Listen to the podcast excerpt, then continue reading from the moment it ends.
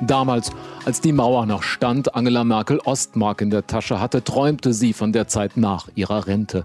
Die erste weite Reise wollte ich nach Amerika machen, sagt sie, wegen der Größe, der Vielfalt, wollte die Rocky Mountains sehen, im Auto durchs Land fahren, Bruce Springsteen hören.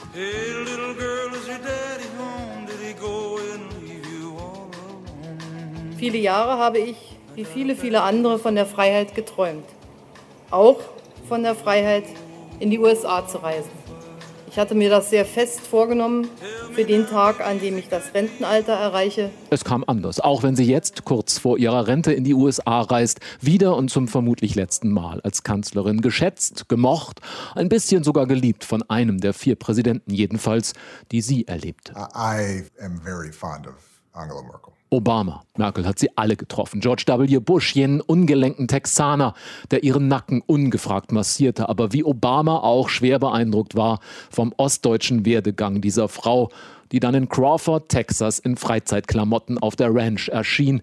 Bushs Gürtelschnalle damals so breit wie das Land weit war. Es ist ein wunderschönes Fleckchen Erde, wie man in Deutschland sagen würde, und zeigt etwas von der amerikanischen Weite. Die Weite Amerikas, da war er wieder. Der Traum der Kanzlerin als Gast auf der Ranch in Texas bei einem Präsidenten, der mit seiner kumpeligen Art dennoch die verkopfte Kanzlerin erreichte. Yeah, I'm now gonna go feed the uh, Chancellor a hamburger.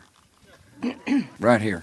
Crawford, Texas. No, well, I mean, back over there. Thank Was für mich als eine Hamburgerin natürlich eine wunderbare Sache ist. Hamburger. Nicht aber Bush war die Zumutung der Merkel-Jahre. Es war der übernächste Präsident. The German people are going to end up overthrowing this woman. I don't know what the hell she's thinking. Die Deutschen, tobte Trump, werden diese Frau stürzen. Was zur Hölle denkt die sich?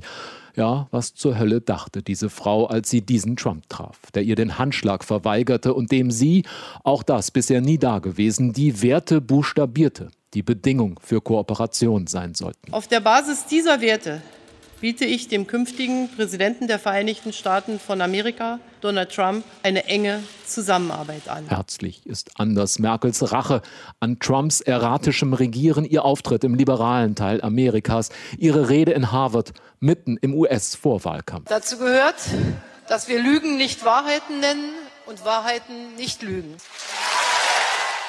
Jetzt also Biden, der vierte Präsident ihrer 16 Jahre. Chancellor, thank you very much. Uh, Gerade haben sich Merkel und er auf dem G7-Gipfel getroffen. Freunde unter sich, aber Freunde mit Interessen. Glauben Sie nicht, dass das jetzt äh, immer von morgens an nur Übereinstimmung gibt. Da wird es auch unterschiedliche Meinungen geben. Handel, Nord Stream, Ukraine, Aufhebung der Einreisebeschränkungen. Wie weiter mit China? Viel zu besprechen beim Abschiedsbesuch einer Kanzlerin, die weiß, was es heißt, Mauern einzureißen und die das der amerikanischen Jugend einst zurief. Reißt die Mauern der Ignoranz ein, der Kleingeistigkeit. Nichts muss bleiben, wie es ist. Tear down walls of ignorance and narrow-mindedness, for nothing has to stay as it is.